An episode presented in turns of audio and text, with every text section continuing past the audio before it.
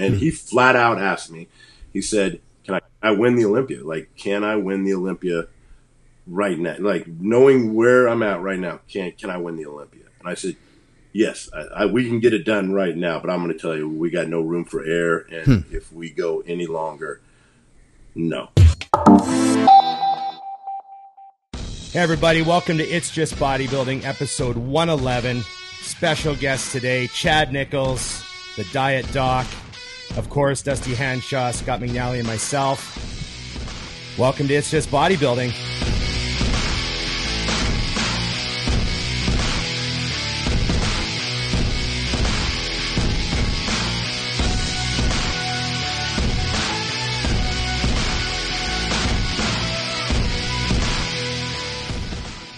Hey man, I appreciate you guys having me on.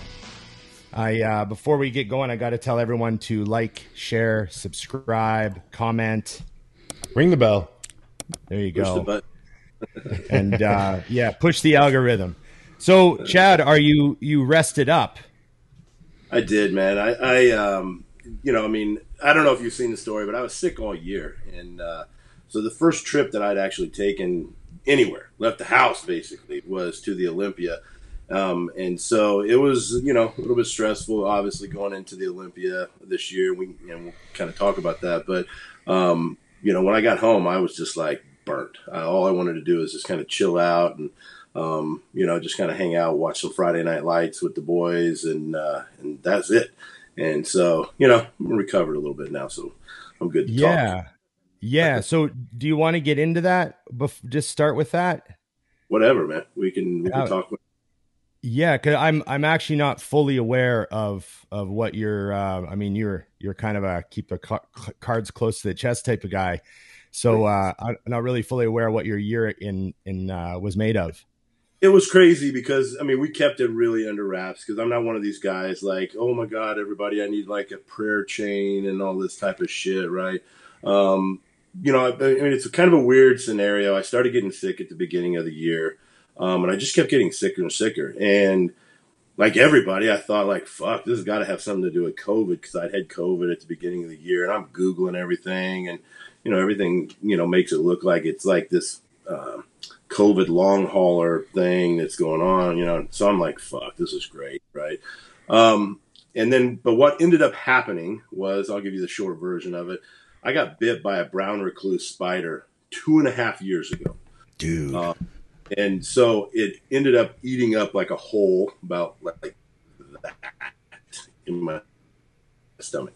Um, because they eat they just basically eat up your skin basically. Um, and so i got over that and about a month and a half later the venom spread with staph infection which at this point had turned to mrsa to so it started on my left side spread to right side and I had these like little places um, open up on my right side, 21 of them. So right now, like they're all healed now, but I look like I've been shot by like a fucking you know Gatling gun or some shit, and so they just started opening up. Had 21 spots, you know, and so they're treating all that, cutting out all the you know dead tissue. Um, at the same time, I'm dealing with a back injury. I was training actually pretty hard at the time, and I thought it was just a back injury. I was going to my chiropractor. He's doing everything possible, acupuncture, like all these kind of you know things. Um, and it kind of goes away. I don't really put the two and two together because at no point do I think the back injury has anything to do with the spider bite thing. Um, fast forward to beginning of the year, um, this kind of injury had just kind of kept kind of raising its head back and forth, back and forth. I end up with you know the back injury again, and I use a Theragun on it, mm-hmm. and up being was a ulcerated infection that had built a rind around the infection, encapsulated it on T1, 2, and 3. Damn. So it built a big rind and basically had been eroding everything in my spine for two and a half years. I use a Theragun, blow it up into my neck um, head, chest, everything. And then over the next basically two and a half months, the infection just spreads until basically I went, I went, I went to the doctor twice. I went to the doctor because my throat had swollen up so much um, that I could, I could hardly breathe. You know, it was like breathing issues and everything, which at the point that, you know, I thought was COVID. and right. you know because of breathing issues involved. And so I go there, my throat is swollen. They think originally think it's strep throat, but I knew it was strep because I've had strep. Um, so they thought maybe it was like some tonsil infection or something like this. And they give me this very strong antibiotic, which basically saved my life probably because that was a Wednesday. By Sunday night, I was starting to get super, super sick. I was in and out of consciousness, kind kind of. I, of course, I'm an idiot and won't call, you know, won't go to the hospital. I tell my wife don't call an ambulance unless I'm basically unconscious. Um, you know, I had a temperature of 104 to 105.6 for almost seven hours. And like I've never done acid, but I'm guessing it was exactly like this. Like I felt like a video game, like tripping out. Like there was, it was the craziest shit ever um, Monday morning, I go to my doctor, and he basically immediately is like, "We're going to call an ambulance," you know. And uh, I'm like, "Oh no, no," because the hospital's right across the street. And I go, "I'll just go. I'll just go." And they're like, "Listen, we're going to call ahead. They'll be right there. Go to the emergency room. Da da da da. Like you got to go right now." So we we pull out of the driveway, and I head home. My, my wife's like, "What in the fuck are you doing?" And I go, listen, they're going to admit me into the hospital. And I'm, I said, well, there's no telling how long I'll be here. And I said, I said, with COVID, I said, my kids ain't going to be able to come up here. I said, we got to go home and talk to the kids. I go, I'm, I may not ever see them again. Like I may fucking die in the hospital. I don't know. Right. And, uh, you know, so I go home, talk to the kids, tell them what's going on. Um, we go, and when we pull up, they're like right there. And the nurse is like, where have you been? And uh, in in the meantime, my doctor had called because I went to the I went didn't go to the hospital, and and he's like, "Where are you at?" And I'm like, "We had to go talk to the kids because I did I don't you know I didn't know how you know if I'm going to make it out of the hospital. Um, I didn't think they'd be able you know to see me." And uh, he's like, "Listen, you got to get to the hospital." So I get there. Basically, they hook me up, start checking me in. I'm in congestive heart failure. Uh, one of my lungs is seized up because the mass in my chest was so big it had basically put pressure against my heart, but also it collapsed one of my lungs. Um, my kidney and liver both completely shut down. Um, I'm in sepsis, and they think I've been there basically since Wednesday when I had went to the doctor. So I've been oh, in sepsis geez. for basically a week almost. Um, but they gave me this antibiotic, which that and in conjunction with the fact that I'd had this infection in my body for two and a half years, I had kind of been able to kind of adapt, and so they think that's literally what kept me alive. Um, in intensive care for basically two weeks, um, just basically zoned out um, on you know antibiotics, intravenous antibiotics. I then basically end up going home and I'm on antibiotics, intravenous antibiotics, on and off because it becomes the infection becomes resistant to it, so they have to keep switching it. Um, so I was on antibiotics from basically March until two weeks before the Olympia the whole year. Um, and just wow. recently, about a week ago, I got my blood run from that, you know, from coming off the antibiotics. Infection numbers are all down. Everything's, you know, back to normal. So I guess I'm going to live. But it was freaky for a while. I mean, there was a point for three months I went to bed. I, I was like, you know, uh, am I going to wake up? And I'd wake up and I'd be like, oh, shit, another day. Like, so That's this wild. was fr- this was all from the spider bite fucking spider bite. It, it's yeah.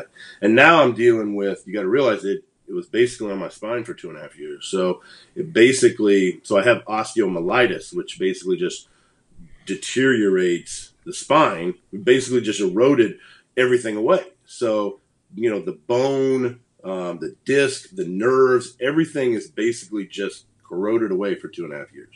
Um, so right now, basically, what I'm dealing with is like just excruciating pain um, so now I've got to go to a neurologist and um, you know find out what they can do with it. Um, but it's going to be chronic because it's, I mean, you know, it, it is what it is. Like it, there's no fixing it. Um, it's just basically surgery to you know you know fix whatever they possibly can. How you know how damaged it is. You know, mm-hmm. uh, as far as that goes. so at what at, at what point did because they think it's COVID related. They don't know what's going on. At what point does the spider bite come up again? so it doesn't come up until I'm in the hospital and they're trying to figure out where the infection is. And I'm like, you know, I said, you know, the, my pain is in my back. You know, that's where my pain is.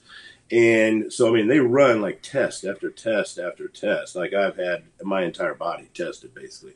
Heart, you know, like four or five different times. Um, brain, like my whole body's been scanned, you know, four or five different times. But they they scan a complete scan of my spine up into you know cervical into basically you know brain everything and they find this basically infection on my spine and then we start breaking it down and i'm like well listen I, i've had this pain in my back for two and a half years and then i said it was from you know this uh, you know spider bite which turned to mrsa and they're like well, what's on the what's on the spine is mrsa and then they're like what it is is it's a it's basically built a rind and it's been there for two and a half years and somehow it got blown apart. And I'm like, well, I've been using a Theragun on on my spine, and they're like, well, that's what blew it apart. Like you blew it basically everywhere, you know. So so that's uh, advertisement that Theraguns definitely definitely. I don't think they're going to give you a free one for this ad. yeah, but I mean, it, I mean, it was the weirdest thing. Like, you know, I mean, at no point did I think like you know any of this shit was related to the spider bite. You know, I figured you know I just like anything. I, you know, I pulled something in my back, and it's just been kind of nagging for the last two years. And it would and it was it wasn't something that was there all the time. Like it would nag for a little bit and go away, nag for a little bit and go away. And you know, so I just go to my chiropractor and you know, he'd work on me and it would kind of go away. And then, you know, three or four months later, it would come back and I go to the chiropractor and, and he would work on me a little bit. And he's like, man, this, you know, you, you can feel it every time you come in. It's knotted up, blah, blah, blah, blah. And, uh, yeah, I mean, it's, you know, it was basically because like it was just infected. So that's wild. Uh, so weird. yeah, so, uh, yeah. So you definitely kept that under wraps, man. I had no idea that all that went on, you know, every, every, right up to the O just kind of out of it. You know, I mean, I was still, you know, working with some athletes. I mean, the game plan at the beginning of the year was to take on like a full load, a full team. And luckily I hadn't done that. I'd only kept a few. And so, I mean, I was lucky enough to be able to, you know, do that. And, and, but yeah, I mean, I was basically out of it the whole year. You know, I mean, I, I mean, I was at home. Once I got over everything, kind of, you know, I mean, then I'm dealing with the infection, but we couldn't kill the infection. That was the mm-hmm. thing. So I was, antibiotics were so strong. Most of them, I mean, it's, uh, a couple points, I was basically on infusions. So I would literally go into the hospital and sit in an infusion lab. So I'm basically in there with people that are dealing with, you know, cancer and stuff. And I'm basically in the chair, you know, pumping antibiotics into me.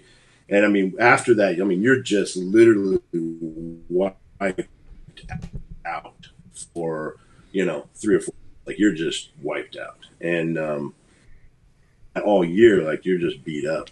So Man, so did winning another Olympia with Ramy pump a little bit of energy back into your year?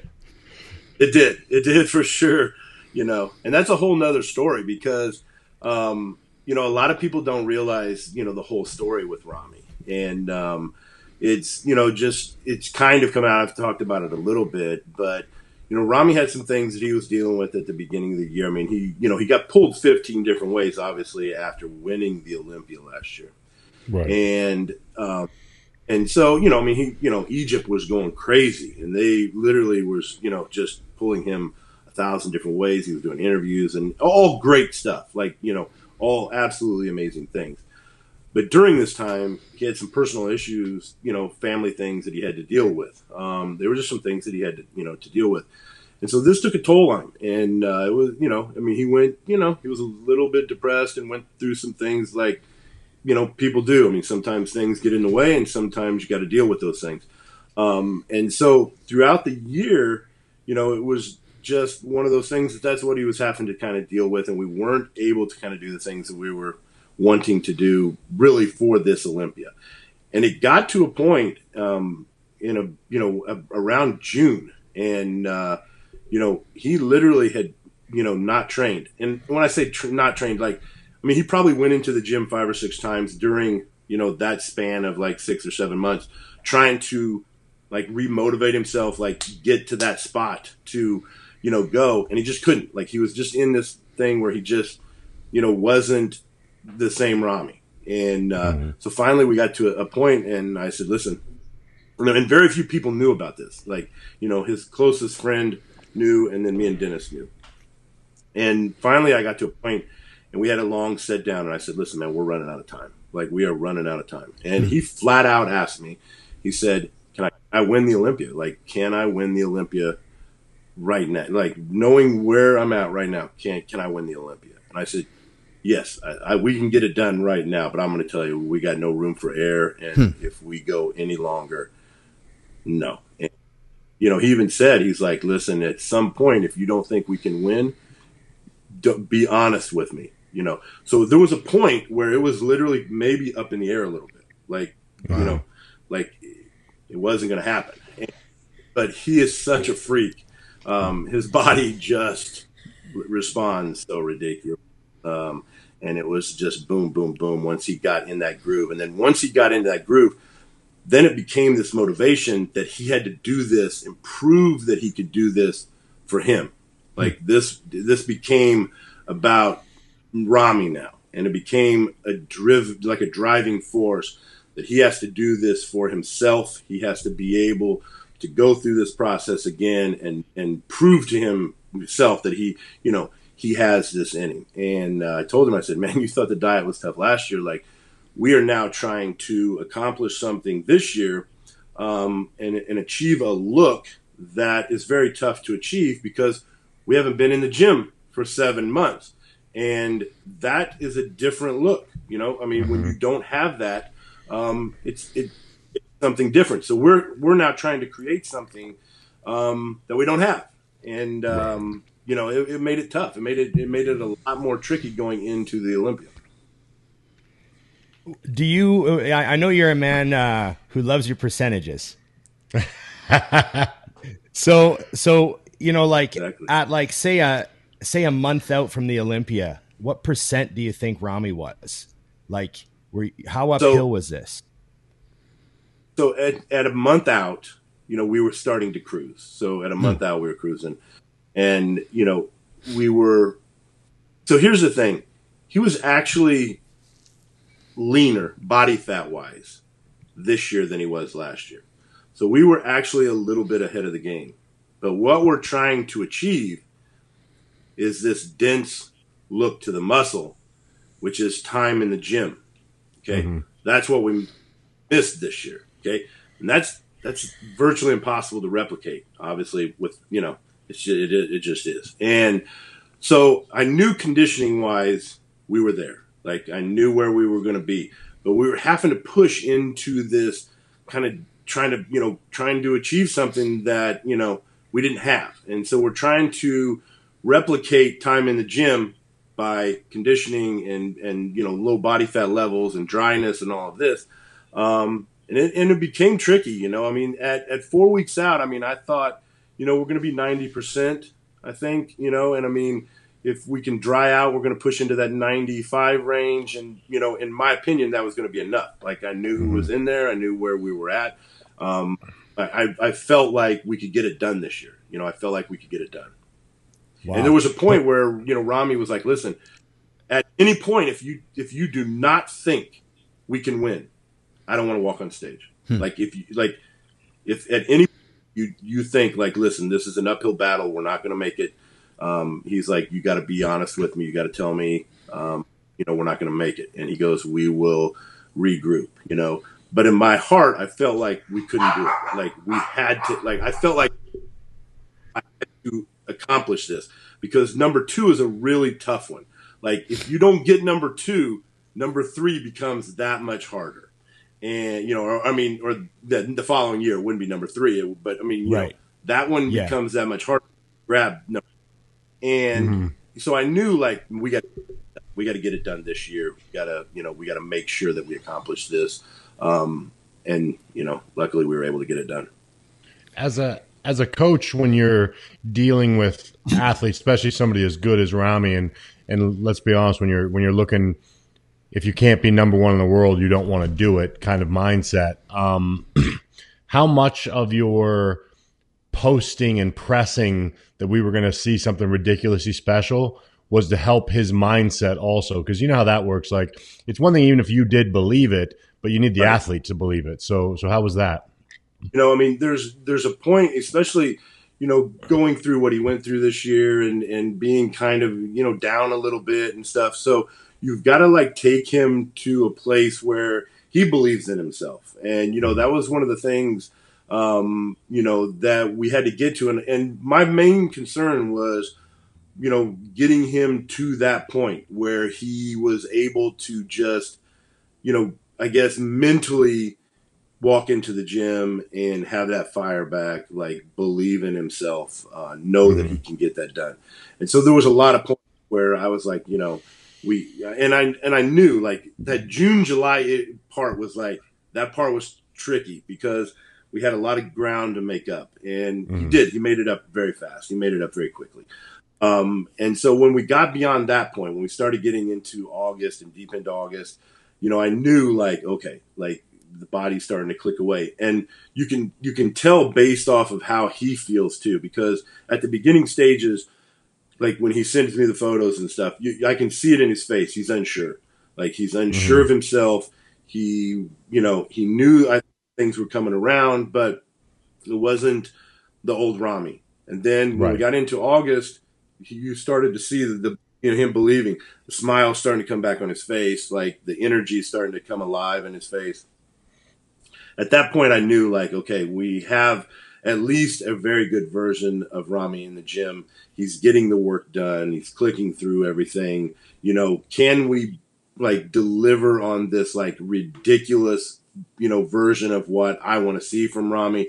No, but can we get him relatively close to last year and retain the title, that's where you know I knew. I said, "Listen, man, it's gonna we're gonna have to dig deep. We're gonna have to push uh, super super hard diet wise because that's how we're gonna achieve this like kind of graininess and, and detail that we need that you know we're lacking a little bit in the gym." Um, and I said, "You're gonna have to suffer," and and that's when I told him, "I'm like, man, we got to get you to Dennis's."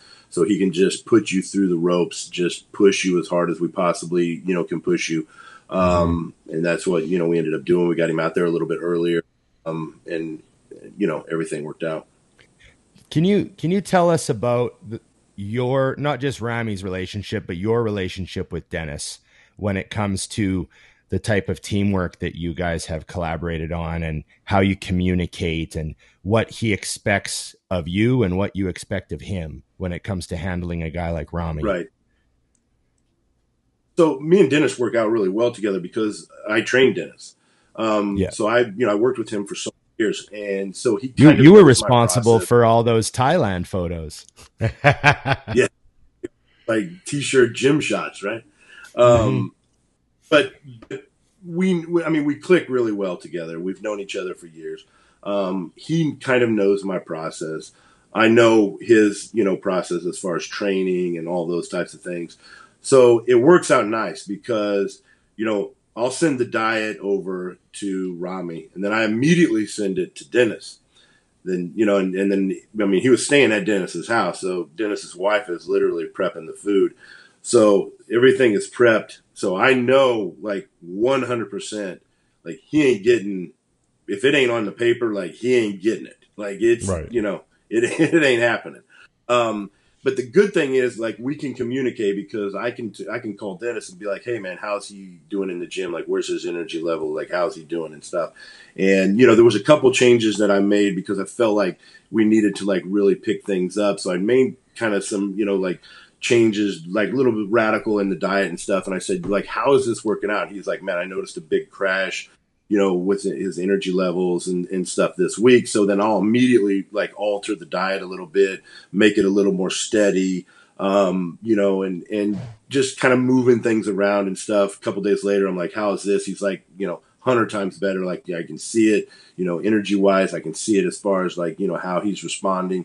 Um, so we like click really, really well. Um, because, you know, I can see how things are going, you know, with, you know, with him and as to, you know, like energy, how he trains, like those types of things. And then Dennis, you know, I mean, he has a good eye as well. So, you know, he'll, I'll call him and be like, listen, you know, from the photos, this is what I'm seeing.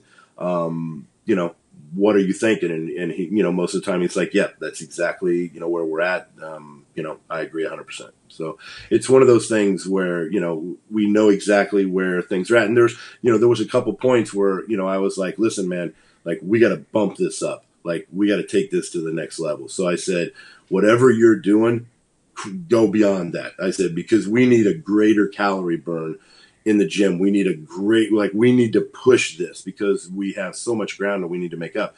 We got to push it. And I said, I know Ramy is fighting back a little bit because he was in a, like, kind of a dark spot at that point. Um, because again, like, we got to those places a little bit earlier than we did last year. And so, you know, to Ramy, he's like, fuck, we're, you know, I'm, I'm already here and it's like three weeks earlier than it was last year and you know I'm and then I'm asking for more. I'm I'm wanting mm-hmm. more mm-hmm. now, and I need him to be you know pushed harder in the gym. I need him pushed you know more with the posing, you know. And so Dennis understands that and has a way of being able to you know kind of work through that, um, keep him motivated. And you know there was points where you know, uh, Dennis was like, yeah, man, you know, he was just kind of, you know, in this spot. So we just got in the car and fucking drove around and, you know, kind of, you know, settled him down a little bit. And, you know, next thing I know, you know, he's snoring in, in the car and, you know, and then we go back home and, you know, on our way. So, I mean, it's, it's a good working relationship for sure. And, and, you know, I mean, you, I mean, Dennis is old school, so he's not that guy that's like, everything's, you know, he's not a cheerleader. Like, you know, he's, he's the type of guy like, listen, I understand it's fucking hard. I understand you feel like shit, but unfortunately, Chad needs you to push a little bit fucking harder. So we're gonna have to find another gear and fucking you know go. And um, that's what they do, you know. I think this so, is like a, a, huge bonus for for guys to watch this because we all know working with athletes that that don't have a Dennis that you are, you know, they're they're they're tired and backing down, hmm. and you're like, actually, I need you to kick it up further, and I don't really give a yeah. shit that you're tired. You know what I mean? So, yeah, it's it's good so to hear that the best guys like, have that. You know, because that's that's I think where it gets confused is a lot of guys think these guys are so genetically elite that they don't have to right. work, and it's like, well, listen to this. Yeah, he's elite, and he still has to kill himself. Yeah, and here's yeah. the thing. You know, people think that, but it's like, look, if you're at this level, fucking everybody is elite. I mean, at, mm. to an extent, like they're all For spectacular. Sure. They're all at the end of the day, it's it's literally the person who wants it the most.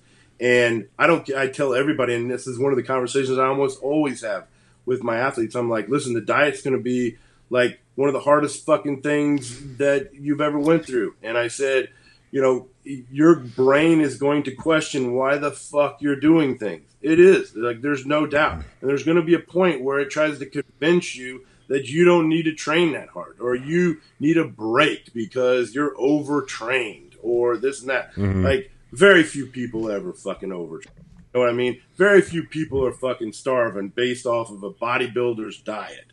You know what I mean? Like even if they were just at the extreme low, it's still a ridiculous amount of food. And you know, but the brain will tell you like, oh shit, like we we need more. We need more. I'm running on empty. I'm running on empty type of thing. Mm-hmm. And mm-hmm. it it takes a really unique human being that is willing to suffer and torture themselves every single day and go through that. You know what I mean? And mm-hmm. I, to me, those are the people that emerge on the other side as the fucking elite. The Ronnie Colemans and the Jay Cutlers and you know those guys. You know, it, it's those guys that emerge out of that hole, out of that fucking tunnel of death, that you know show up and look fucking some way that most people just don't understand. Hell yeah. So, uh, Chad, um, your audio is awesome. Your picture's a little choppy. So, do you want to just uh, hang up and reconnect? I know we can just do it.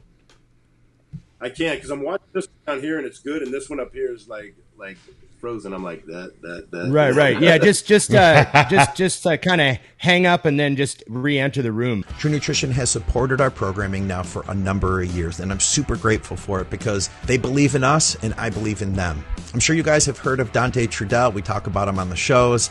Uh, he had a vision of offering high quality, third party tested supplements at a fair price. They have a ton of different protein powders, just about every type you could think of, literally thousands of flavor combinations. Hit me up if you're interested in suggestions. They offer health supplements. I use their collagen and their fish oil. And of course, they offer performance supplements. You can get bulk EAA powder or beta alanine. You can also get finished products like the Mountain Dog Peri MD Intra Workout. If you shop with True Nutrition and you use our code THINK, you'll get some additional savings, you'll get high quality supplements, and you will support our programming. You can also help to support the shows through Patreon. I appreciate everybody who's made a contribution. You guys are helping to keep me pumping these podcasts out. I have links to everything in the description. Check them out. Let me know what you think, and let's get back to the program. So, um, when when it comes to uh, the stuff that you're doing with guys at this level, um, you know, people ask me this all the time, like questions about how different is it from level to level, and uh, you know, guys at this Olympia level, and you're also working with guys at the USA level, and I know you've helped a million people at the state level and all that stuff. How do you treat that? Because I think I know the answer, but I just want people to hear you say it. To me, it's all the same. Everything is identical. Okay, it doesn't matter if you are a novice bodybuilder or if you are getting ready for the Olympia. In my eyes, everything is the same. it's you're gonna you're gonna suffer at a certain level. Now, some of these guys have went through the process and you know their suffering is a different level than a novice person's suffering. But in the novice person's mind, they are suffering just as hard as the Olympia guy because they've never went through that process. And I don't care mm. who you are, it always gets harder, like always. And um, yeah, that's one of the things I think that's unique about you know this sport. And you guys know, I mean, you guys have both competed at, at you know the highest level, obviously. And it, you know, if anybody you know thinks like it gets fucking easier, it doesn't. Like I tell everybody, like, dude, it's going to get, it just gets, keeps getting harder. Like everything just keeps getting harder. uh, you, have got to train heavier. You got to you got to just keep pushing harder and harder. And then at the same time, obviously, we just keep getting older, so that fucking makes everything even worse. Um, and it, it, you know, I tell everybody, I was like, you know, there's a point I think um, where it is a little easier when you're younger and you can get away with a few little things like you know your metabolism. You know, if you have that type of metabolism, is cranked. Um, you know, mm-hmm. especially if you're young, like you know everything is firing at 100%. You, you know, your joints are brand, you know, like basically, you know, perfect. Like you're not dealing with nagging injuries. You're not having to work through all of this kind of, you know, carnage or whatever that has happened from bar- carnage. Exactly. your, your knees, your knees still have the new car smell. You know, I mean, that's the thing. I mean, thing is a little easier if, I tell everybody like, dude, it's it's never gonna, you know, it's never gonna get easy. Like it's always gonna get hard. And I said, you know, you're gonna mentally push yourself, and the next time you have went through that, but you're gonna push yourself just to that next level because at the end of the day, bodybuilding is always about taking a step forward, a little bit more, a little mm-hmm. bit step forward, a step forward. I don't care what anybody thinks. Like, you know, most of these people that don't ever make progress. And they're like, oh, I'm happy with where I'm at. It's bullshit. You're just stuck with where you're at. Nobody's ever satisfied with where they're at. Nobody, in my opinion. They, exactly. they always, always. And so mentally, always thinking like, well, if I, you know, a little bit better, a little bit better. It's it's the mindset of a bodybuilder, and it doesn't matter like at what level. I mean, you could be talking about a bikini girl, you know. I mean, it, it's it's all the same level. Like they're all trying to push themselves to the next level. So it never gets easier, you know. I mean, it, it in reality it probably gets harder, like I said, because you just keep having to deal with more and more and more. What I find the, I, I, uh, compare it to like, um, do you have the the peak? We call it like peak to pink thinking, Chad, where when you, like you said, when you're a novice and you do it the first time, it's brutal. Then the second right. time, when you get to that same point again, you've already done it. So you're like, you know what? I think I can push this a little further and then you keep doing that down the line. And next thing you know, like you said, I found the scariest part of my career was one prep that actually went easier and I didn't feel as bad and I was nervous. I'm like, Chris, is everything okay? Uh, you know, yeah. like it, it, actually screwed with me in the other direction because I wasn't dying. Right. and he's like, the pictures are fine. I'm like, but I feel okay. What's happening? right, right. And I, I think that you know people get to a point like that, and I think you know, even with Ramy, like I told him, I'm like, listen, nothing is ever going to be harder than what we did. Like, like I said, you've already went through it. You understand the process now. You understand what you know we're going to go through. Not realizing that we were going to, you know, end up with a couple hurdles that we were going to have to hit, and then everything did get a little bit harder, you know, and stuff. um, and so it, it's, but I, I, I know what you're saying. Like, there's points where you get to a certain level and you've kind of pushed through it and then there's always that you know kind of one prep where you know you kind of go through the process and you're like shit this is way easier than i remember and the body's clicking and it goes right back you know pretty easily to where you know you were last time and, and stuff and i mean I, I think that people always have that um, but it was probably the following prep that became hard because you realize like what you had left in the tank and i think that's where you know, bodybuilding is so unique because you end up just keep like pushing, pushing, pushing, pushing, you know, uh, to an mm-hmm. extent, mm-hmm. trying to be better, trying to be better. I mean, that's just the mindset. And I mean, trying to dig deeper. And, and you know, people are always like, you know, like, oh, uh, how in the fuck do you, you know, not peak for a bodybuilding contest? Just quit doing this, quit, you know, doing that, da da da da. Most people are pushing so fucking hard, like they don't realize, like, it's not that they're fucking up it's just it's that they're pushing themselves so hard that they either end up over dieting or overtraining or overdoing something um, that usually ends up you know messing things up. You know, I mean that's you know, and we've all been there. Like everybody, I don't oh, care yeah. what person is. Um, you know, we're all like, fuck, if we can get like like you already look crazy, and we're like, man, if we could just get five more percent out of this shit, like we, this shit'll be crazy. This will be crazy, you know. How how was uh, that that last few days in Vegas? You know, getting ready for the O. You know, looking back on the year with doubts and the time constraints and all that stuff. And I mean, you know who's going to be there. You know what they're capable of. You know, how was that you know, right down to the the prejudging and watching them on stage. How was that weekend for you, and what was what was on your mind? Really going that week, like once we got there and stuff, like I was I was probably calmer um, this year, um, the final week, than I was last year. Because um, last year we were going in, you know, really kind of as you know, uh, you know, nobody. I mean, nobody had Ramy winning obviously last year. Um, and, mm-hmm. You know, so last I felt like, man, we had like, you know, just so much to prove. You know, this year I went in with a lot of questions answered, and so I kind of knew how his body responded.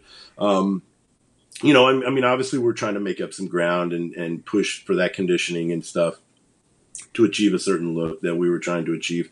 Um, you know, and, and, you know, knowing that, you know, there's some, you know, serious weapons in this lineup that, you know, that are going to make it, you know, tough but I knew where he was at. I knew with his size and structure and just everything that where he was at, he would be he would be hard to beat. You know, and so I was I was probably more relaxed this year than than definitely I was last year, and even even after prejudging, you know, because you know, I mean, if you look at the prejudging and the guys like you know I mean, it was kind of a flip flop. You know, I mean, there was guys that looked good on Friday and guys that looked bad on Friday, and there was guys that looked good on Saturday and guys that looked bad on Saturday.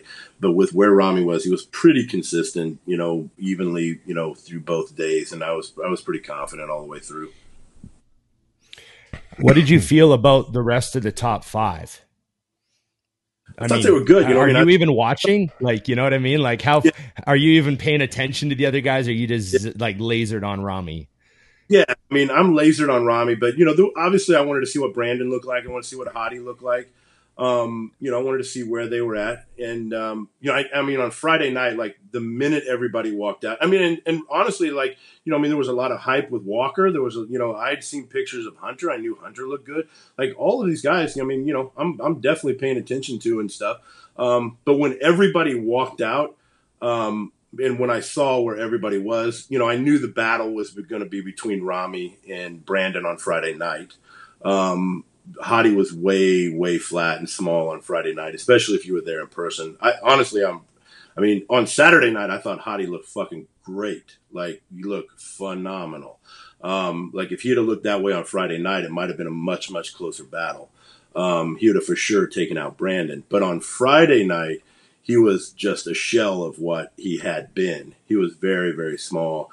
In my in reality, he probably shouldn't have beat Walker or Labrada on Friday night, but I think the judges saved him, knowing that if you know he showed up like they probably figured he was going to on Saturday, they could keep him where he needed to be. Versus if they would have placed him probably where he deserved to be placed on Friday, they would have never been able to save him. Huh. Um, I mean, you know, that's my opinion. Um, but I think that you know Brandon was full. He you know he lacked some detail and stuff, but he had made some improvements. And I thought you know that was the battle on Friday, and then on Saturday, obviously you know Hadi I thought looked fucking unbelievable, and so I thought that was the battle there. But you know with the two flip flopping, I felt Ramy was solid.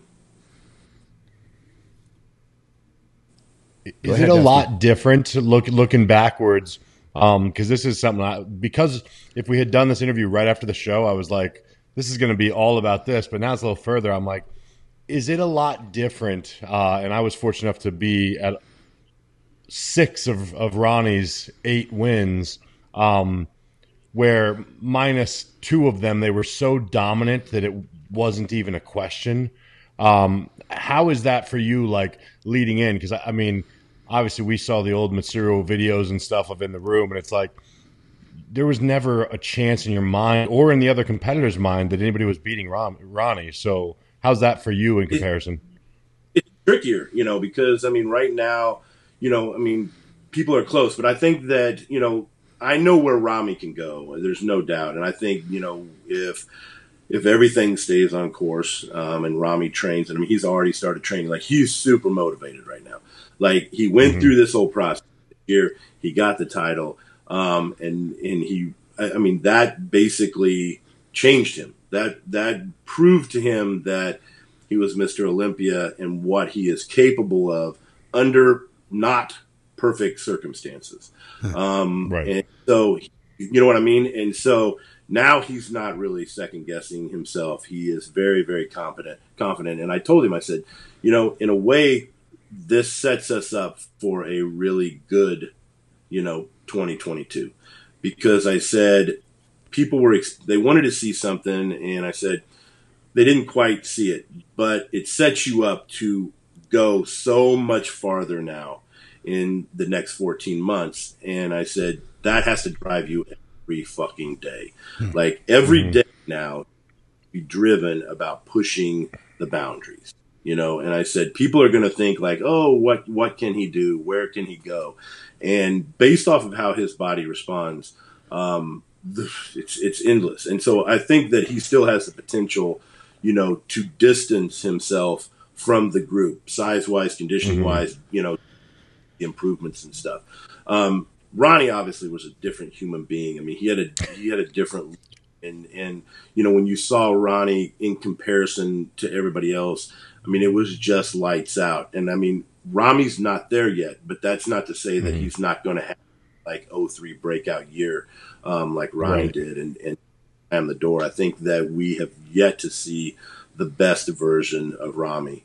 And I think that we will come close this year, um, given the mind frame that he is in right now, because he is like extremely, extremely driven. Like, I mean, driven beyond what I've seen him during my time with him, like way beyond. I think it, that's super exciting because when you look at the at the history in the last you know few decades, uh, when Ronnie found that gear after 2002, we met 2003. When Jay found that gear after 2008, we met 2009, and yep. that's when everybody had their biggest jumps. Because I mean, I remember at the uh, 03 when Ronnie came out the guy that was sitting behind me, we were like third or fourth row, just started laughing because it was like your brain didn't know yeah. what to do.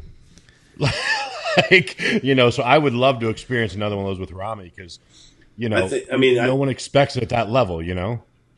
Exactly. I think that's the key. And I, you know, I told Ram, eh, you know, I told him, I said, listen, I said, like, we don't know what you're capable of. I said, and, and you know, we sat down afterwards. I said, you got to realize what you accomplished in a short period of time. Like what you accomplished in a short period of time is fucking extraordinary. It's extraordinary. Very few people have ever done it. I mean, I've seen I've seen Levrone trans transition quick, and I've seen a few guys, you know, do it very, very quickly.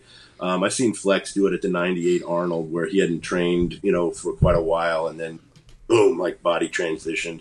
Um, but very few people are were able, you know, to do those types of things. I said, just think what you'll look like, like really pushing, like as hard as you possibly can all year in the gym, like all hmm. year. Mm.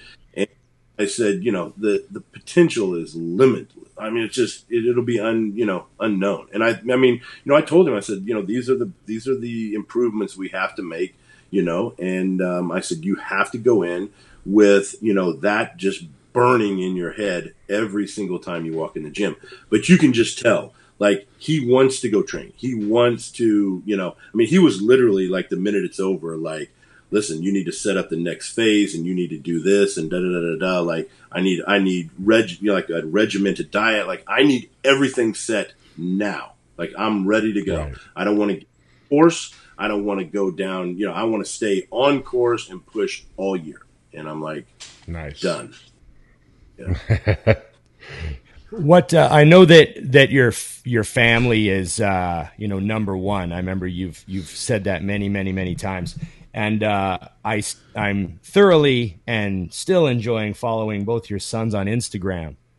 And I wanted to just talk about that for a sec because that's another extension of your abilities to motivate and drive people. But I uh, I assume they have a lot of their own drive and motivation because of what they're doing. Um, I'm just looking at Morgan's page right now. He's raising mayhem, right? That's Morgan.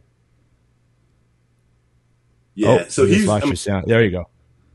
Yeah, yeah. So my youngest is Morgan, and that's his thing is raising mayhem. So he hasn't posted a lot. too. he's he's playing football right now. So football yeah. is kind of like outlet, right? That's his like time, um, and so he doesn't post up a lot of stuff. Um, he's a freshman this year, so and start ended up starting varsity um, at, at middle linebacker and running back, but he he primarily has kind of transitioned over to middle linebacker. And I think that's where he's going to go. That's where I thought he was going to go the whole time. Like he kind of wanted to be a running back. And I mean, I think he still will as, you know, as, you know, high school progresses. I think he'll play that role quite a bit, especially as he gets older. But I told, I tried to explain to him, like, listen, man, like if you take this the whole way, a middle linebacker makes way more money than a running back. I was like, there's a just middle linebacker. And, uh, but it was one of those things where, you know, he went from eighth grade football to varsity football. And so that transition was, you know, like in eighth grade, like he just dominated everybody. And then next thing you know, like he's playing varsity football as a freshman at, at, at the starting position. And, um, mm. and so it was one of those things where it kind of took him a few games to kind of transition into it, but he's like settled into middle linebacker really well. And um, we're actually uh, in the process of moving, and uh, so we most people don't know this, but we're uh, at the end of this school year we're going to move to Las Vegas um, for at least the next three years, so he can play ball out there um, at a school, and um, so I mean that'll be interesting. And then my oldest, so it's kind of he he he just graduated, so he had always trained to you know worked out, um, and he's actually a little bit taller. He's, he's six two. Um, yeah, what's his Instagram? Kind of, I can't remember. His is Dom, I think it's Dominic underscore Nicholls. It may be oh, underscore okay, Dominic. Yeah. Um, and so he just you know he played football the whole time. And So after football, he'd like getting more into the bodybuilding and started, you know, regiment, you know, like his meals are very regimented and, and dieting wise, it's good for him because he's a finicky eater. Like he's like Morgan's the opposite. Like he can eat anything, like just anything. But Dom is very like, very picky eater. And I'm like, dude, you were literally born to be a bodybuilder. Like you can, I was like, that's the, you know, the toughest thing. And uh, genetically, like he has like just freaky, freaky genetics. Um, he's got that muscle that just sticks off the bone. Over the last six months, you know, he's really been kind of like bitten by, gotten very, very serious. Went away from you know football style training and went into bodybuilding style training. Um, and so he went to the Olympia with me. And, you know, I think it was the first time that he realized, like, holy shit, this is actually something that I might, you know, be able to do. Um, and so he's, you know, headed down that road. I told him, I'm like, you know, just take it slow, see, you know, see how, you know, things go. I said, you're at the age right now, uh, cause you just turned 18. I said, you're at the age right now where everything is going to be, you know, amplified. I was like, your best progress is going to be made right now. I said, just take it kind of slow over the next couple years. And if everything clicks where you think it should, then, you know, we'll, you know, we'll pursue this maybe and, and see where he wants to go. But his body's responding like his mom's. Like, I mean, it's, it's, you know, I always tell people if you're in that 17, 18 year old range, I said, you're, you're already on the best cycle of your life. I told him, I said, you know, I mean, let's get real. I mean, he's that age. He's seeing all these people, you know, and you know he's asking he's at that point where he's asking questions and and he's like you know i mean is it is it capable of doing this without it? And i'm like listen man i said honestly it, the key is to find out if you have the genetics to do it. And um, mm-hmm. i said let's just see where you're at you know here in a few months. And i said you know i said the next two years, I said, honestly, you're going to feel like you're taking shit anyway.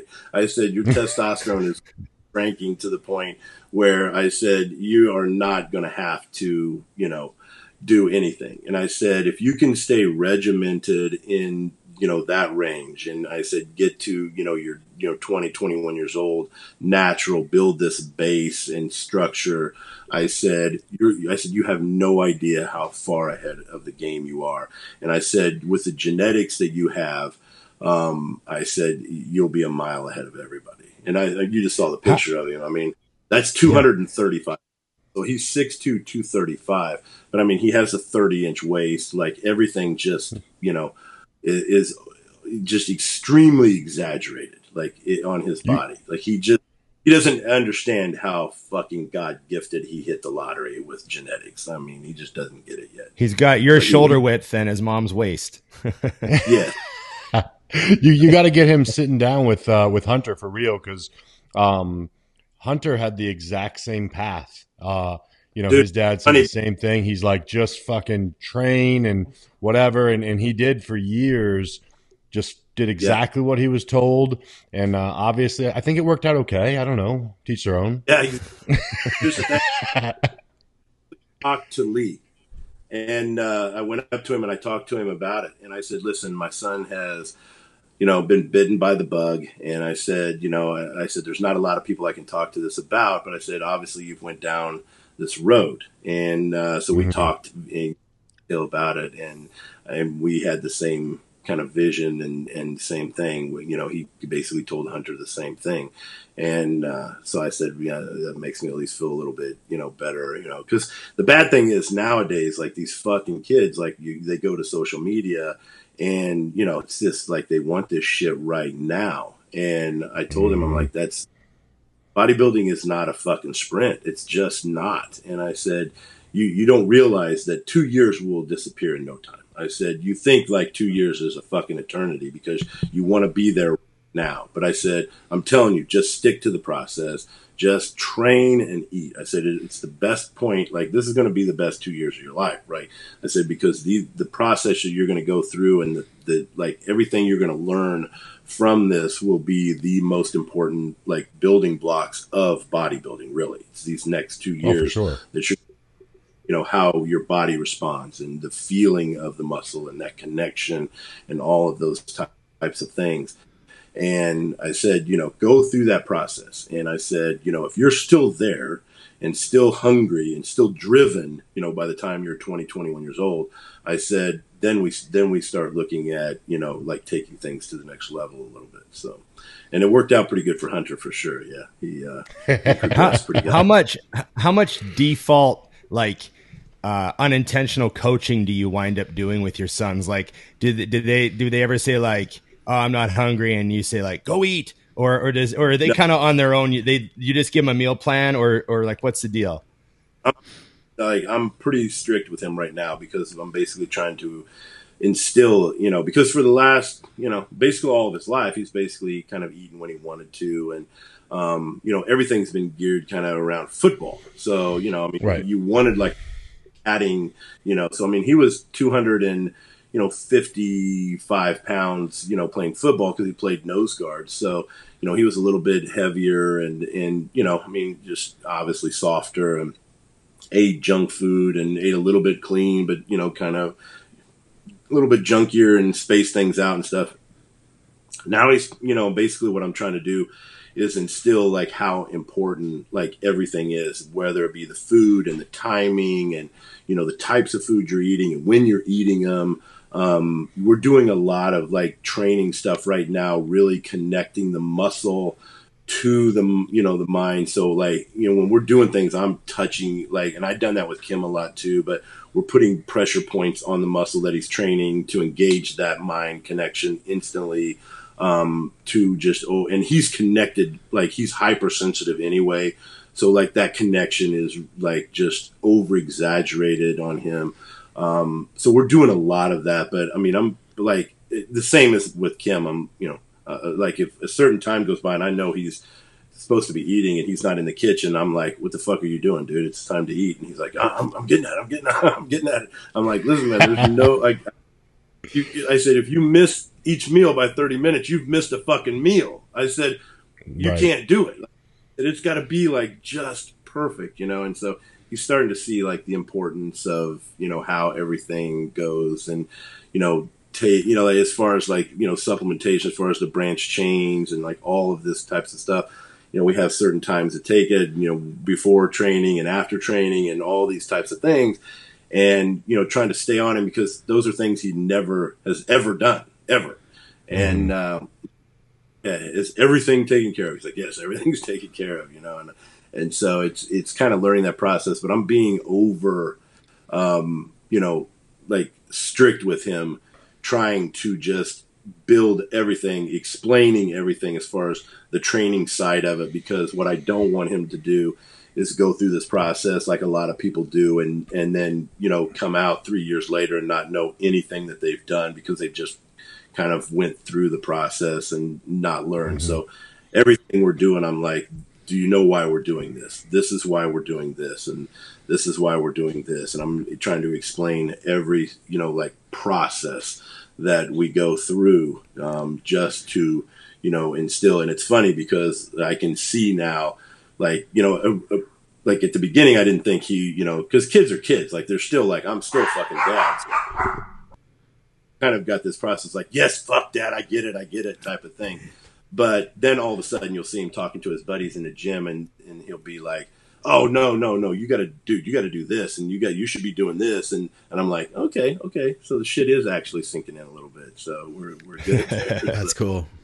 Welcome to our channel, new sponsor for our Canadian followers, supplementsource.ca. Known for the best prices, this online supplement retailer has been around since 95, offering blowouts on top name supplements that are overstocked, short dated, or have gone through a label change. Plus, you can get great prices on all their normally stocked supplements as well. They have free shipping over $99 and great discounts on bulk orders. Guys, if you want to support our programming and you're in Canada, you can do so by shopping with our new sponsor, supplementsource.ca. Oh, and while you're up there in Canada, have a butter tart today. It's okay. You deserve it. In fact, it's part of your diet. I said so. I'm a coach.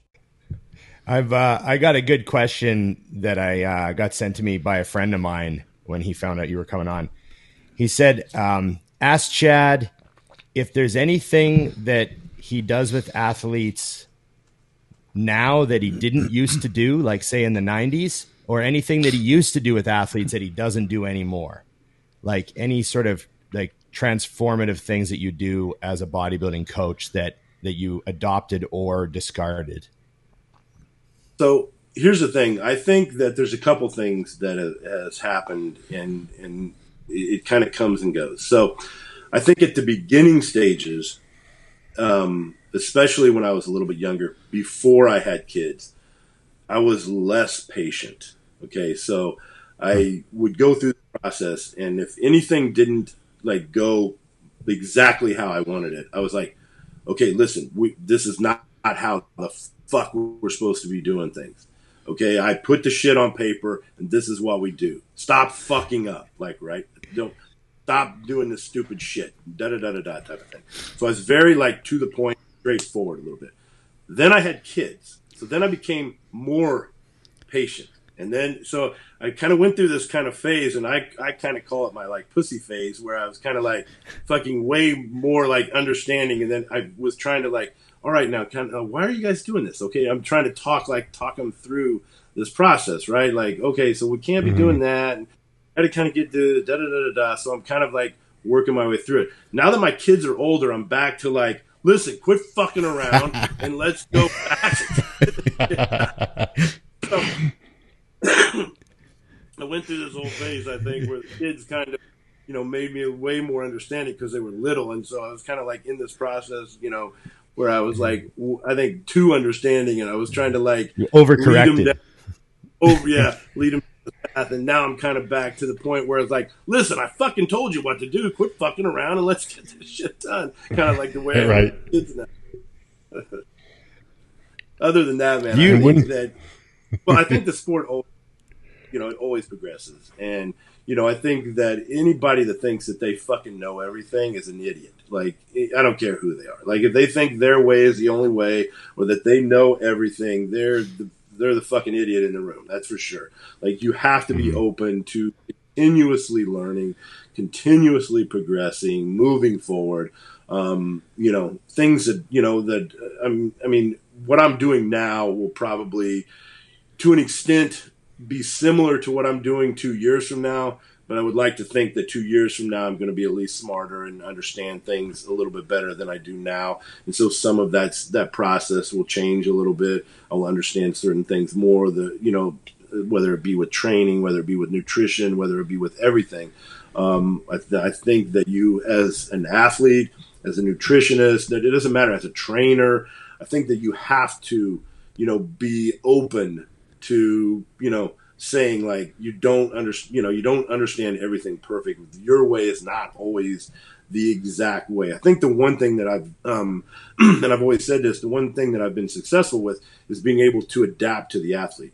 Like i've never tried mm-hmm. to adapt the athlete to me. Like i've never been like listen this is my diet method and you know whatever it may be like low carb or keto or whatever like this is the way i do things. So you have to do it this way. And this is the way i want my athletes to train. So you have to do it this way. Like anybody that does that i think has already lost the battle because everybody is different.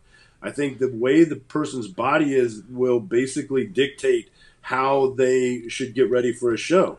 And i think that's the one thing that's made me at least successful and have longevity within this you know industry is because I never try to adapt the athlete to me. I always try to adapt to the athlete and find the best way to get from point A to point B. I got something to ask to throw in here, kind of tying in. So, yeah. what would be what would be the like like one difference you can think of in actually working with an athlete for the 2021 Olympia versus say you know 15 years ago? Like um, like like a, a, diet strategy you mean? Well well i'm just thinking you know i'm thinking the the way that things have evolved you know? I think about like the way that guys used to look in ronnie's day and everybody right. was just like pushing for absolute mass. Everybody got so freaking big. And right. then nowadays they're kind of talking about like you know, we got to also keep the waist in control. That's like such a, a big difference than it was before. So I, I guess I'm almost wondering, like the pressure on you as a coach, right. you know, to get somebody to look the way they need to be. What are the what are the things that are different now than they had been in the past? I think that if if there's anything, and I mean it's a small thing, but I think the one key that I try to become right now is, especially with the diet, is I try to become as efficient as possible, so that you know, before I might have been like, hey, listen, you know, we'll keep the protein here, and it may be a little bit high, but I know that we're basically where we need to be. The body's responding well, this and that, da da da da. Now I find myself being like a little bit more precise. So I want everything mm. to be as efficient as possible. So instead of saying like, nah, I mean, you know, 10 grams, you know, of, of, you know, whatever chicken or this and that may be a little bit on the high side. Um, you know, but it's working, so we're gonna just stay there, type of thing. I may be like, listen, man, like when it comes to chicken, we need this, and when it comes to fish, we need this, and when it comes to steak, we need this, and we're all in those very efficient ranges. So the numbers may be a little bit less, you know, and and the calorie intake may be a little bit less. Where in the past, I may have kind of followed like a little bit more of a, you know, baseline, uh. you know. You know, um, you know, macro type of you know thing where everything was, you know, maybe probably either at a deficit or, or you know at a surplus, but it was always in kind of a you know little bit of a tilt, of, you know, ba- you know balancing act type of thing. Where now I'm I'm trying to make sure that everything is as exact as possible, um, as efficient as possible making sure that again because these guys have gotten bigger i don't i mean people keep always you know trying to say like ah oh, you know this era and this era and this era and i mean minus Ronnie. I mean, obviously, I mean, there's been some freaks out there and stuff, but the guys are getting bigger, and with size, the food amounts continue to rise. I don't care what anybody says; it takes more food to maintain where these athletes are heading, hmm. and because of that, I think that I've had to basically refine that because if you just kept going up the process, fuck, you're eating so much food that you just can't get it done. Like it's just you're gonna blow out the stomach. You're gonna you're just never gonna be able to do it. Like you're just never going to.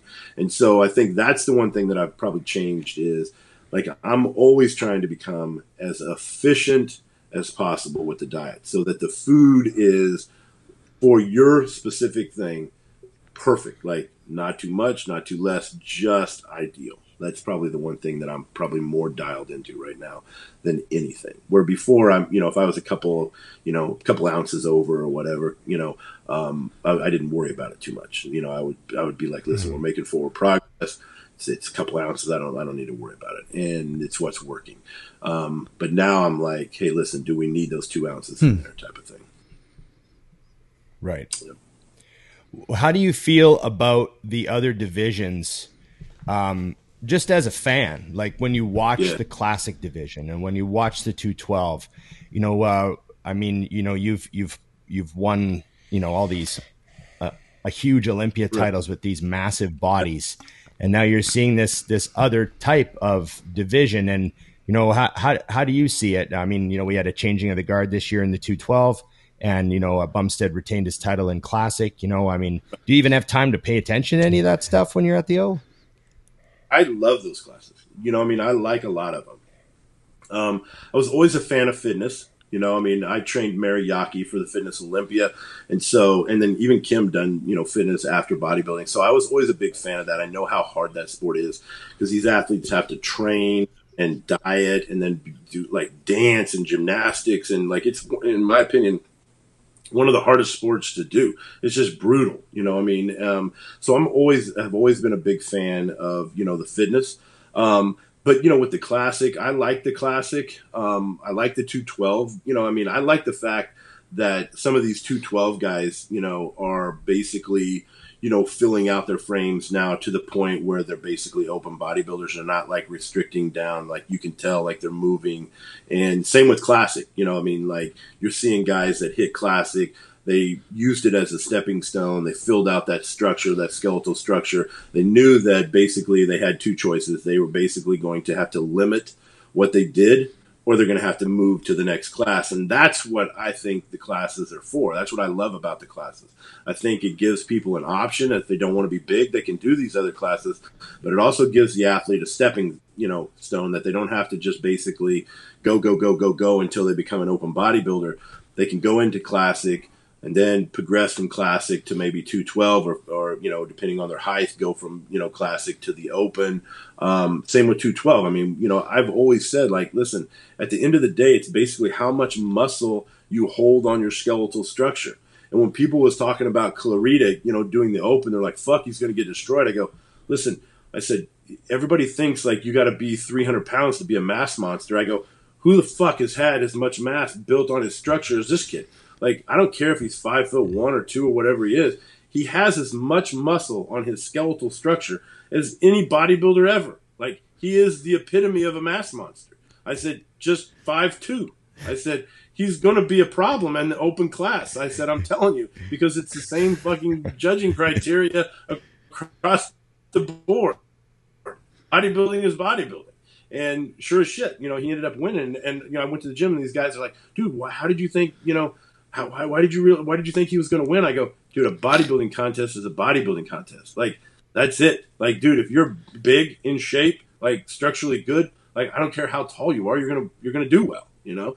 And so I think that's the cool thing about like some of these guys. I mean, you've seen a couple 212 guys like really jump up and, and, you know, stand out. And, um, you know, I mean, I mean, most people don't, I mean, look back, I mean, Hadi is kicking ass at the Olympia and he started at 212. It's like, he was a 212 guy, you know?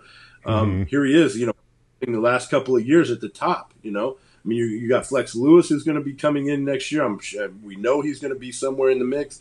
Like, the, you know, I mean, I think it's cool because those classes are basically set in motion for stepping stones to go to that next level if that's what you do, you know.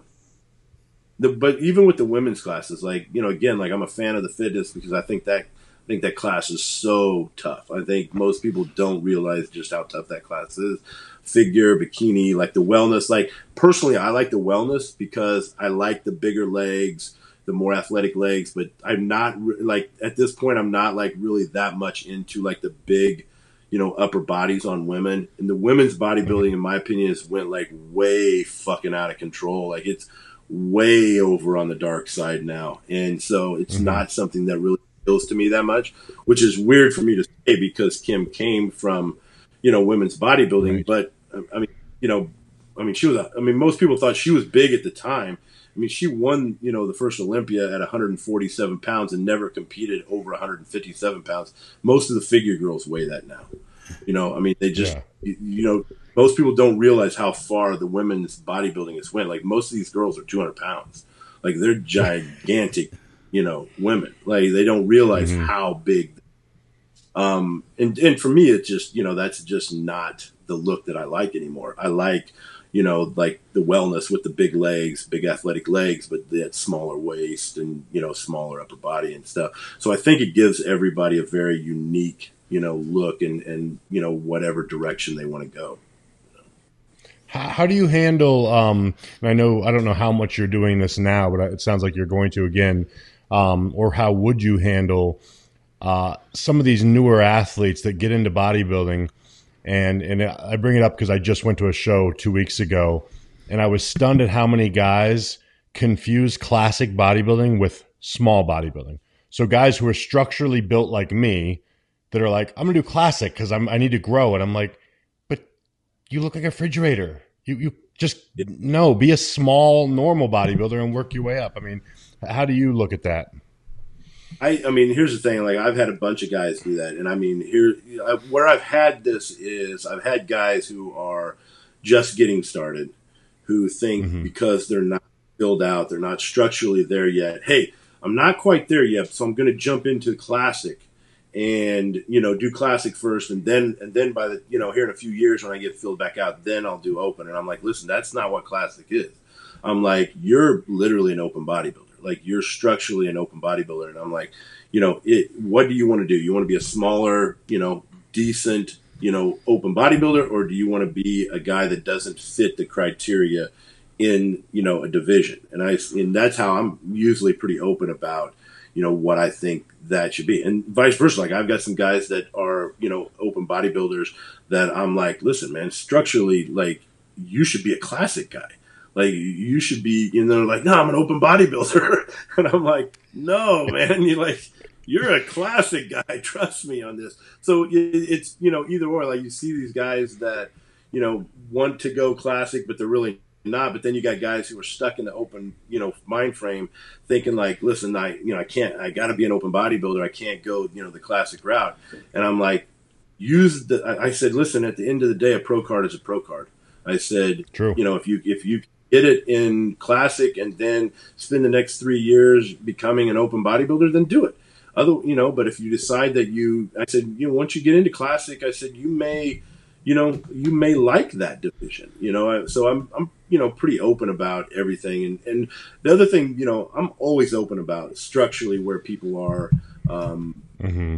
genetic are like you know i'll tell them straightforward like listen I, I don't think you have to be a genetic god to be, become a great bodybuilder, but you have to be able to work through certain things. You have to be able to, you know, get to a certain point to where, you know, you can overcome, you know, limitations. And I said, that's going to be tough. I said, you know, I said, you got to realize there's genetically gifted athletes that never make it uh, to become a pro. But I said, you know, if you have great work ethic, you will eventually get there. Like I'm telling you, like mm-hmm. you will eventually get there. It will. I'll take somebody with hard work uh, over genetics every day, you know. But I, I, think that that's the key is being honest with you know somebody as far as you know where their potential is. I think that's the the problem now is that you have so many you know like influencers that are on you know on line doing all this shit basically for clicks and doing all this nonsense, all this craziness, and you know it just kind of steers people in like all of these weird directions. So some sometimes it's good, but sometimes it's bad.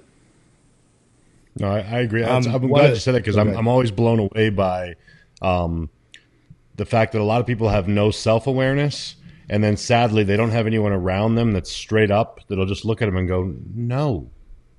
Yeah, yeah. Or they're the, you know they're the main guy in the gym, so everybody just basically tells them what they want to hear, type of thing. Mm-hmm. Um, mm-hmm. You know, it doesn't you know my opinion is it doesn't really do anybody you know, any good by telling them that, you know, I, I, think, and I've seen so many guys, you know, I mean, vice versa. I've seen a ton of guys that, you know, will compete in, you know, classic that should never compete in classic and, and vice versa in the open too.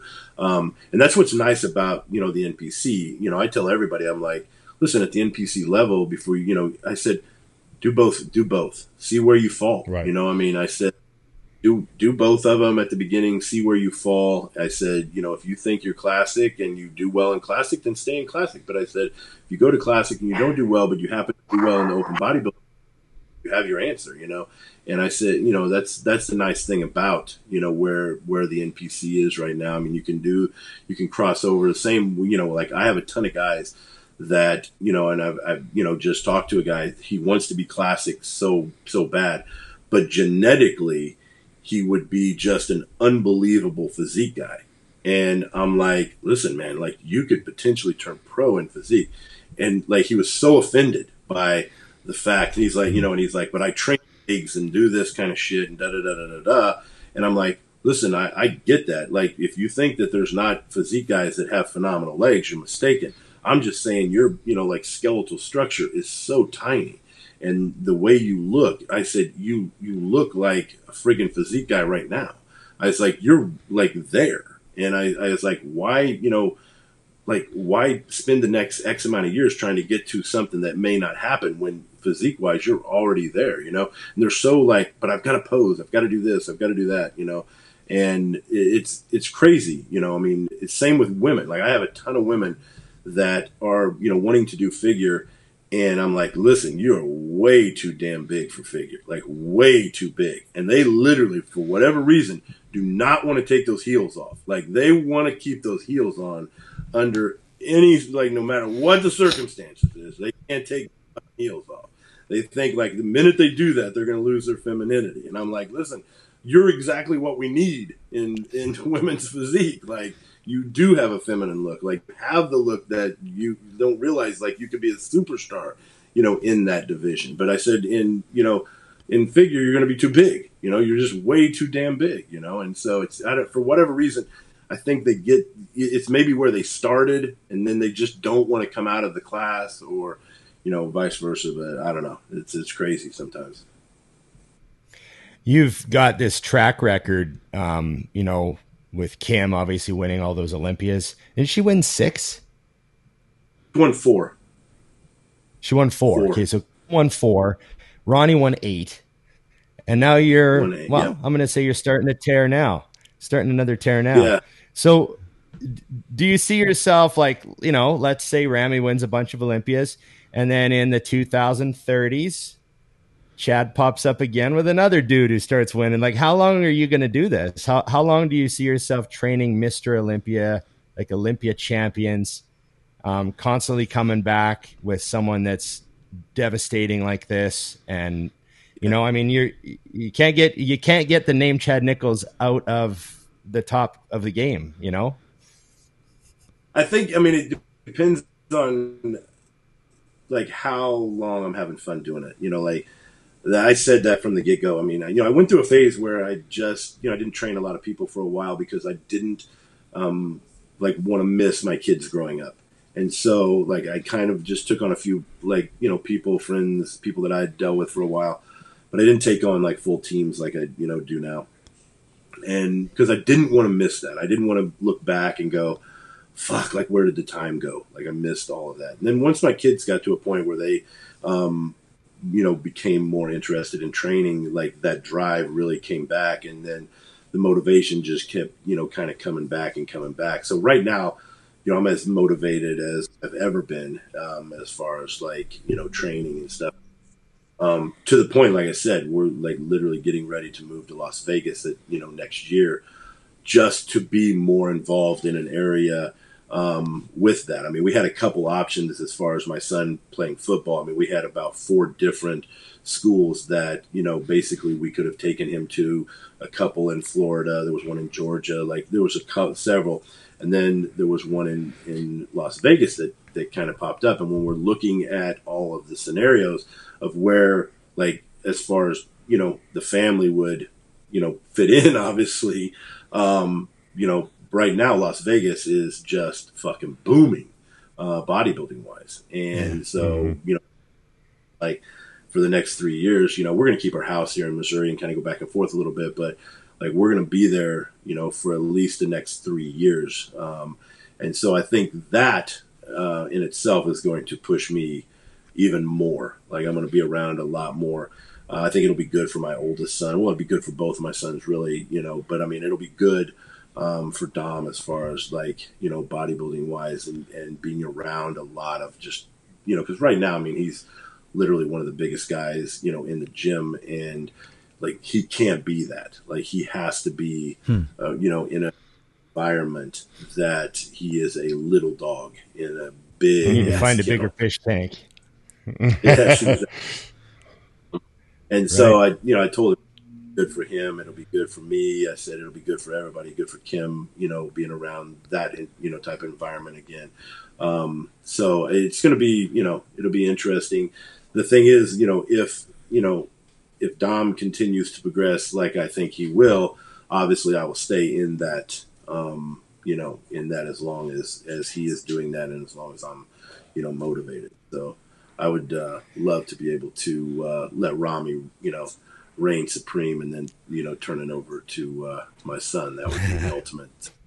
That would be the ultimate. Well, goal. I've only I've only got one more question for you, unless these guys got one. But um, last time you were on the show, I asked you if the next Mister Olympia was on stage yet, and you said no.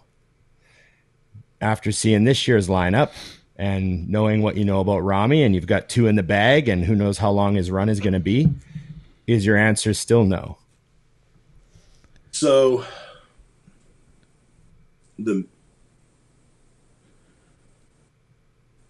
so I think that there I think the sport has progressed, tremendously. I think that we have some young guys that are coming up um, that are going to battle in the in the mix of the top group for a while. I think you know the the Hunter Labradas and the Nick Walkers and you know, we have you know the Ian and and several guys. We have several guys that are going to be, you know, staples in this in this group. Um, and, and I mean, you know, even Brandon. I mean, Brandon has you know a few more years, but he is definitely coming toward the end. You know, it's not like he's a young. He's not old. I mean, I think he's what thirty nine or something like that. But I mean, once you get into those ages, you you got to be looking at an exit strategy. You know, obviously.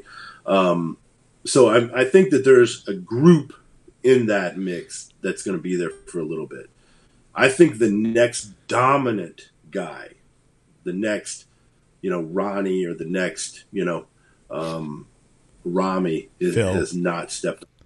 Phil, I think that guy has not stepped on stage yet. I think we'll see him soon. I think he's out there. I don't think he's stepped on stage yet.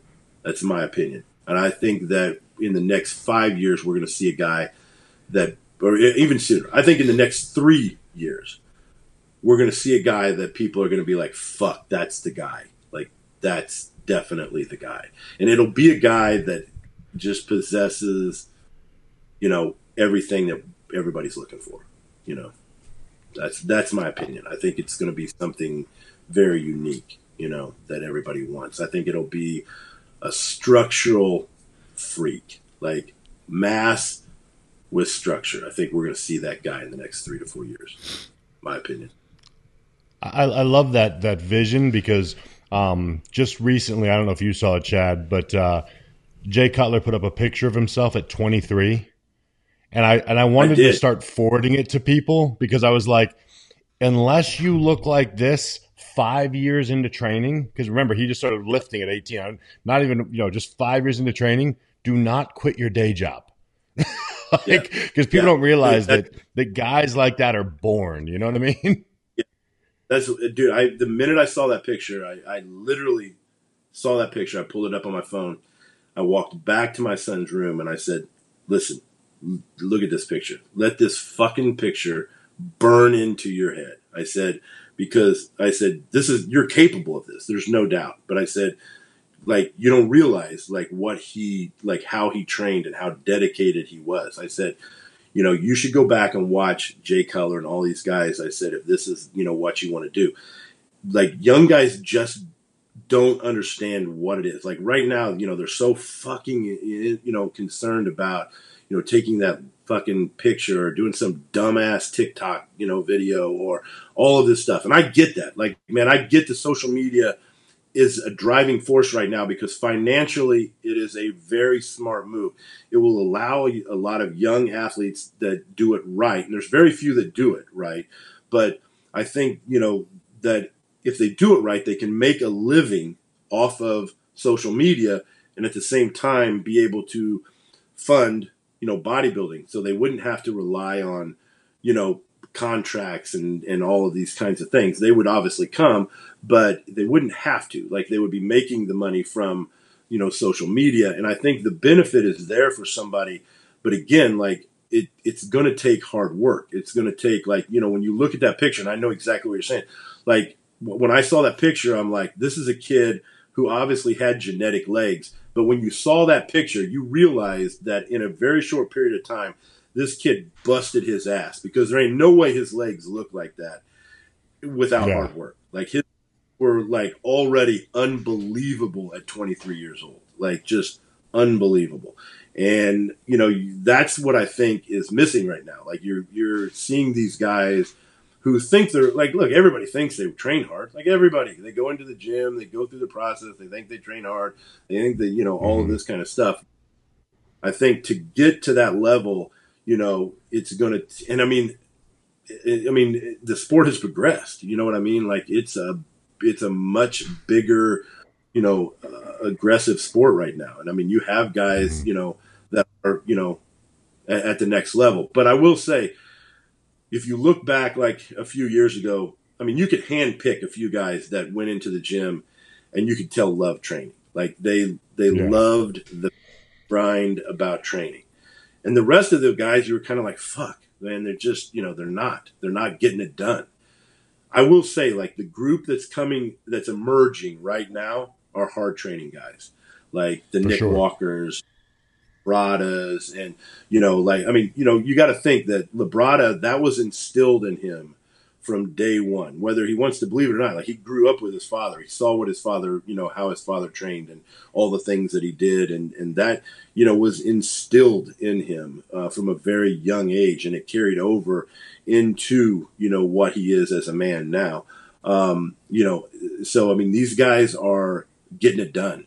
I mean, they're fucking grinding in the gym. I mean, that's the one thing that I will say right now is that there you can't say that the sport is lazy right now because the fucking guys are getting it done. You know, so for sure, awesome, awesome. At least it's, you know, I mean, it's refreshing.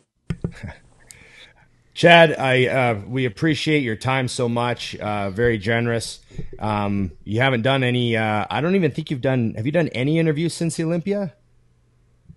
First one. I've I've had like a bunch of like I had a bunch to kind of get them done, and then I was just I kind of just you know kind of ghosted everybody. I guess I was just kind of burnt, wow. and uh, I was just kind of And so then, like, you know, when I reached out to you, I'm like, all right, man, I'm ready to go. Like, whatever you guys want to do, let's get it done. So I've got a couple Well, we appreciate it. And, um, you know, and then Yeah. I'll probably Yeah. no. Thanks so much for your time. Uh, I had a bunch of messages uh, that were all saying like, "Ask Chad why we haven't seen like why did we see no videos of Ramy this year? Why didn't we see off-season pictures? Why didn't we see?" And so you answered all of those right off the bat.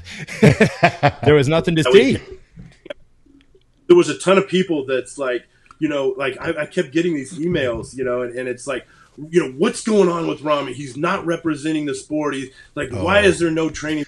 Nowhere. And I'm like, like we're gonna get it done. We're gonna get it done, you know. But it's it's you know, unfortunately, life happens too sometimes, you know, and it's those are things that you just have to deal with.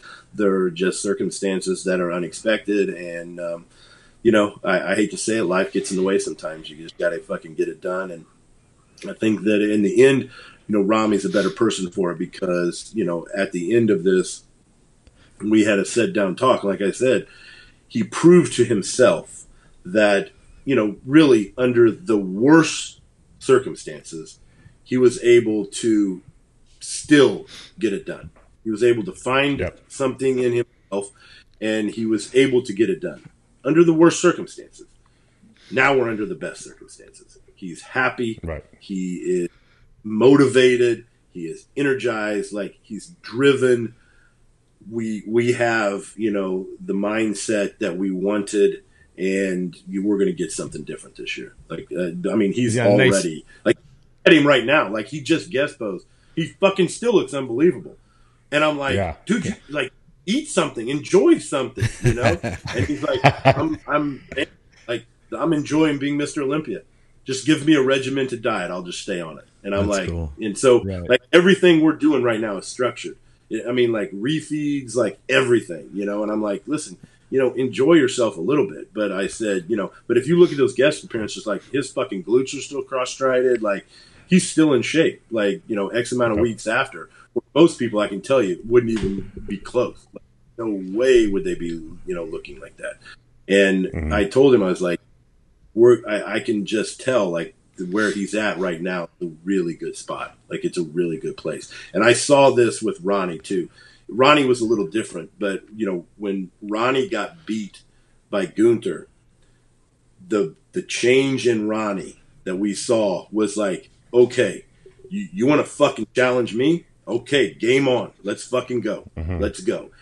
And he was just a machine that year. Like his mindset was, listen, you think you're going to take this shit from me? I'm going to beat and destroy everybody in my way. And that's kind of the mindset in, in a different way. But Ramy is like, listen, I'm going to go out and I'm going to show you just how fucking good I am. And so the similarities are very similar. Different circumstances, but very similar outcomes. Nice. Well, we are looking forward to very similar years of progression. I will never forget.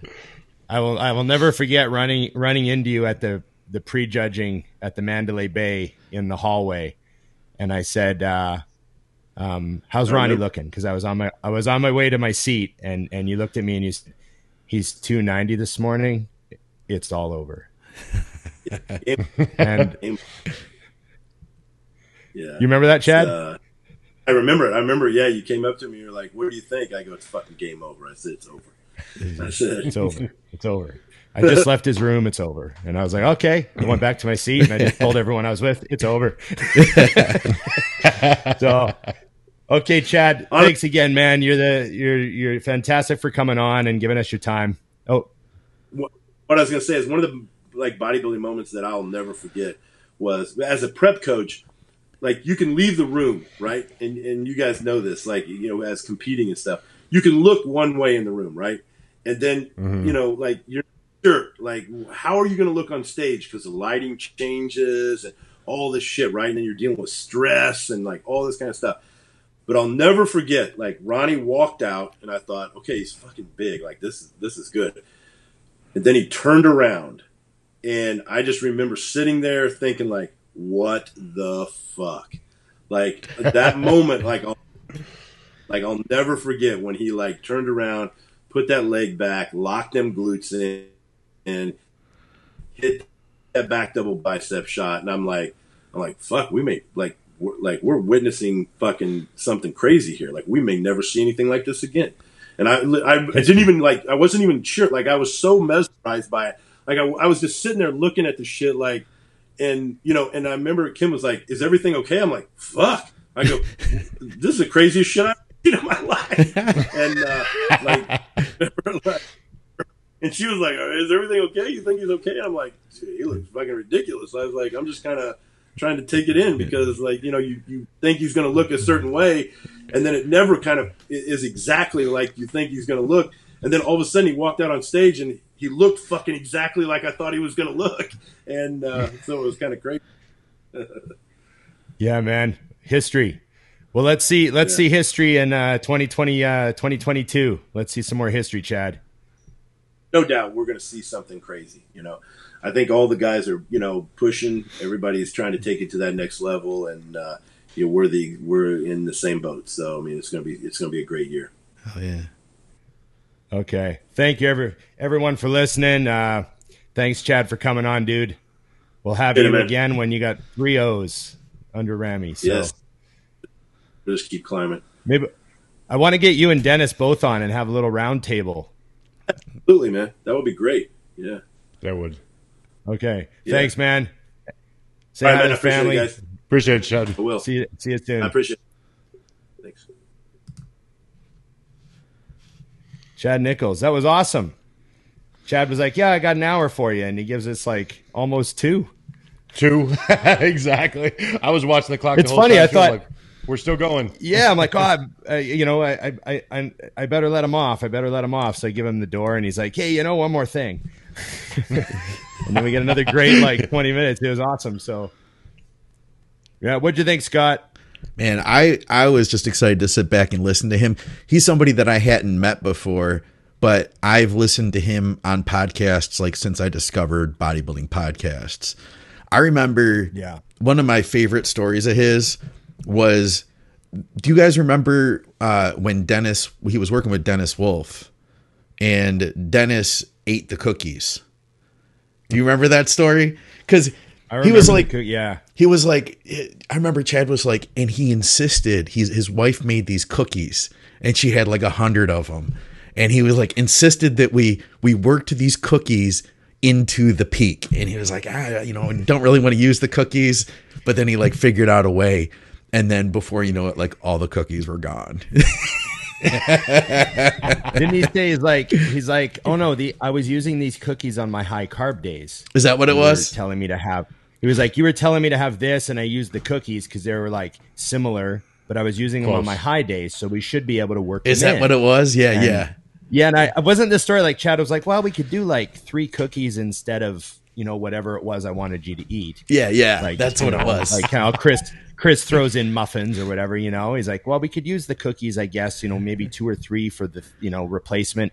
Yeah. And then he like went to the room to look at them, and there were no cookies at all in the room. Yeah, like, they were like gone. He ate them all. There was like a hundred cookies that his wife had brought too. So. to to all of my clients listening, the answer is no. We cannot use the cookies. Yes, the answer yeah. is no. yeah. But so, his telling of yeah, that though was Wolf. like absolutely hilarious. I I, I yeah. kind of want to go back and find that interview.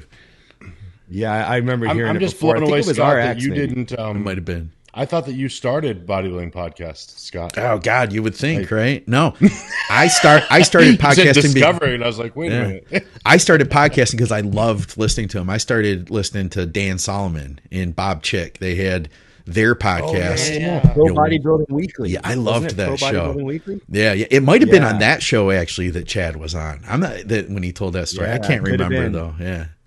And then Dennis Wolf came on and told his, his, version. And then I remember there were a bunch of people that were confused and they're like, "Who's this Jed guy that Dennis was talking about?" And they're like, "No, he was saying Chad, but it came out like Jid, Jid Nicholls." German. Yeah, the German accent, Russian Jid. accent. Yeah, German. Jid. Uh, Jid. Oh, yeah, oh, awesome. yeah. Dennis is Dennis is he's he's his mom and like he's Russian technically, but he's German accent, right? I thought he was German, but I could I could totally well, he's be German, wrong. Yeah. but but I think his parents are Russian, so he's like Russian. Like all his relatives are Russian, but he's German, like born in Germany. okay. You know what I mean? Yeah, that's so he's got yeah. So he might even have a blended accent. I don't know. You know, if you grow up with Russian parents, but you're German. But I just I did I felt so honored listening to that because I mean he's been responsible for prepping so many great bodybuilders. I mean freaking Ron like you know it's that's a, it, it's a, it's kind of like as a bodybuilding nerd I was kind of in awe to to get to hear from the prep coach who's been you know behind a lot of really crazy physiques.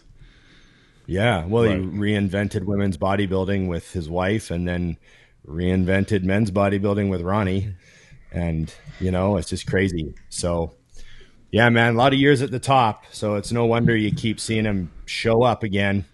You know, Exactly. behind the biggest, but behind the biggest guy on stage. You know, again. So Yep. you worked Yeah, you worked you with know. him, right, Ron? I worked with Chad in 09 and that's the he got me to my heaviest body weight ever. Yeah, like and the strongest I've ever been too. That was kind of the year I got to my like biggest, you know. So, yeah, very very it was a lot of fun, man. And Chad always had a story. That was another thing and you lis- listening to him talk about you know paying attention to the mental aspect of his athlete you know how he felt like Ramy needed this and you know I sort of think, oh, maybe that's why he spent time like telling me some of those stories hmm. Because you know we were prepping and maybe he thought like you know some of those stories would motivate me or something because he told me a lot of great stories about just you know being in a hotel room with these guys saying something funny that they took to heart and next thing you know they're better you know like just those little stories like that he just had a ton of them you know? Just casual shit. You know like that the famous mm-hmm. one that he's told a bunch of times now but i like when he told it to me it was the first time i'd ever heard it but he told me about you know when he was sitting with ronnie after the olympia and he was like hey is there anything you did that i need to know about and he said we just won our first olympia and you know if there anything that you did that i need to know about so i can be aware and ronnie looked at him he's like didn't even cross my mind to do anything that you didn't tell me to do Huh. and he's like, "Oh, okay. So that's exactly what you did." And he's like, "Yeah." He's like, "I didn't have a single grain of rice more than what you told me to do. Like it didn't even cross my mind." And he was like, "Oh, okay, perfect. We can win a bunch of these." You know? and I just remember hearing that. Good to know. like, oh yeah, yeah, yeah. You know? So, okay, fellas, I got to run. I'm sure you do too. I love your Been shirt, by the way, one. Dusty. Thank you. I like that it just says fuck attention on the uh, screen and no- nothing else. That's all I thought it said. Yeah, what am I missing? What am I missing? What's below that? Ah, there that was- we go. Oh, earn respect. Yes. Yes. That's okay too, I guess. okay. That's okay too, I guess. It's the it's the anti social media situation.